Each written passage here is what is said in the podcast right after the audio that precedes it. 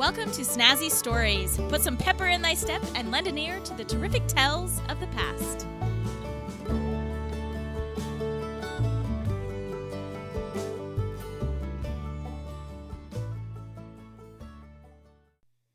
Hey, welcome to Snazzy Stories. If you would like to keep the storytelling alive, please go to patreon.com/snazzystories and donate to my storytelling adventure. Also subscribe to Snazzy Stories on iTunes or Spotify or many podcast apps, or go to snazzystories.com. Also, leave a review. When the Nazis invaded Poland in 1939, the people of Poland did not just sit by and watch. They found a way to fight back. Resistance groups were formed, and the fighting began. One person of amazing bravery emerged on the scene, Witold Pilecki. He was the founder of the secret Polish Army, Polish Resistance Group, which eventually merged with other resistance groups to become the Home Army Resistance Group. The Nazis immediately began setting up death camps after the invasion of Poland. The first arrival of prisoners to Auschwitz was in May of 1940.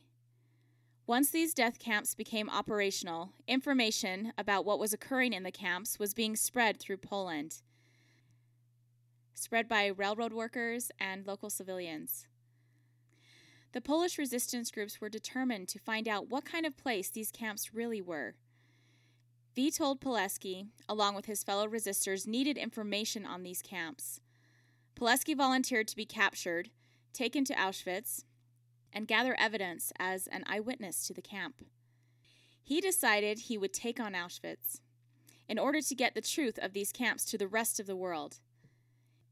Leaving behind his wife and two children in Warsaw, Poland, he went to a protest against the Nazi regime on September 19, 1940, in Warsaw. He carried a card with a false name and was rounded up by the Nazis with 2,000 others.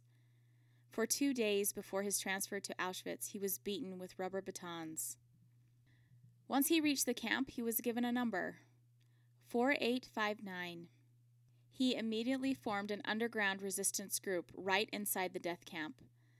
The group's goals were to boost morale by smuggling in food, medications, and clothing to the inmates of the camp. The food rations given to the prisoners were designed to have them only live for 6 weeks.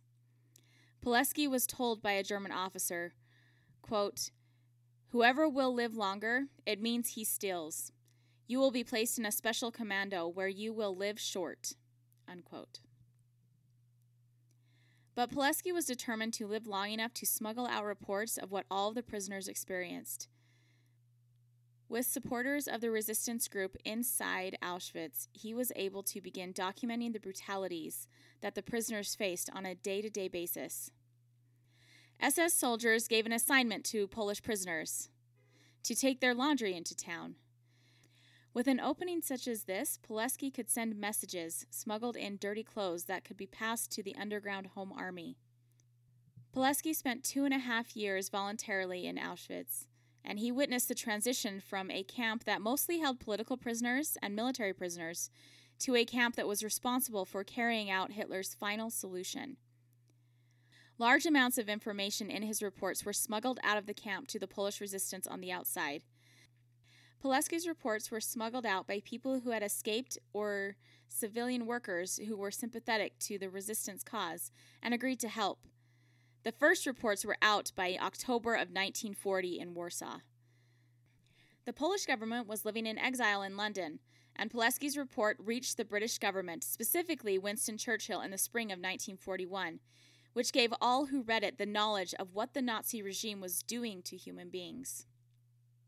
Another camp by the name of Auschwitz II was built in 1941 and was designed to keep the prisoners of war and kill them by starvation, overwork, and execution. The original camp, Auschwitz I, began to morph into a place of death for over 1 million Jews, Poles, Gypsies, homosexuals, or anyone who opposed the Third Reich. And all of this was witnessed by Pilecki, documented, and his information was brought to the outside world. Many people on the outside were shocked by his reports and believed he was exaggerating. They could not imagine human beings doing so many treacherous acts against other human beings.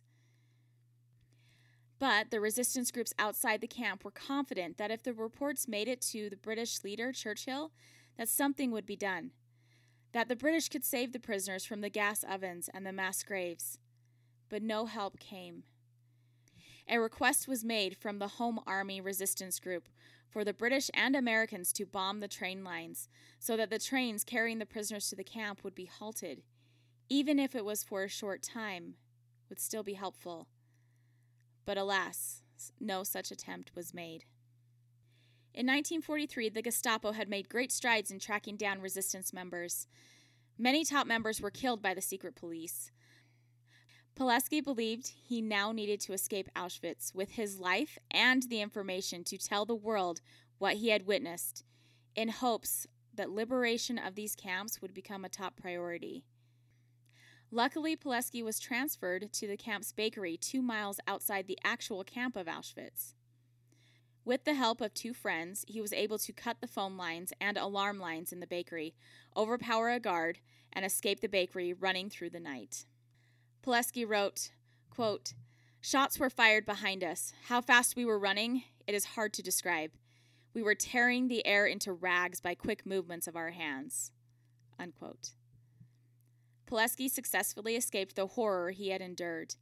He escaped in April of 1943.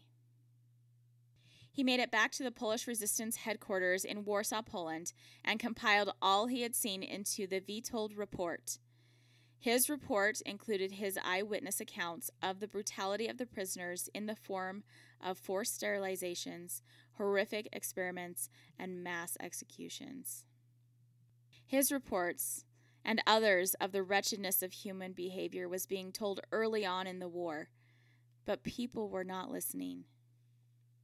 The Polish resistance, along with Pilecki, took up arms in 1944 during the Warsaw Uprising.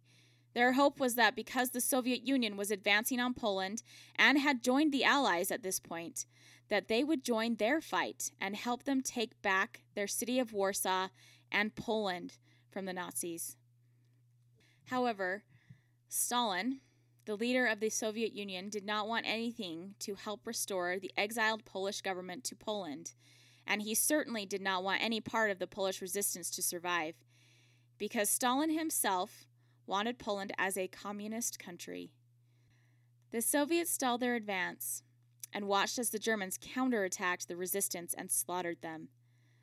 Pilecki was taken prisoner and remained as a prisoner of war in Bavaria until the end of the war, when the camp was liberated by American forces in April of 1945.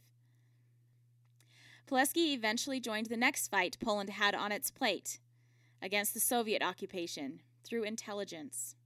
He spent some time in Italy, but ultimately in December of 1945, he went back to his home of Warsaw to gather information on the hostile Soviet government that had taken control of Poland after World War II.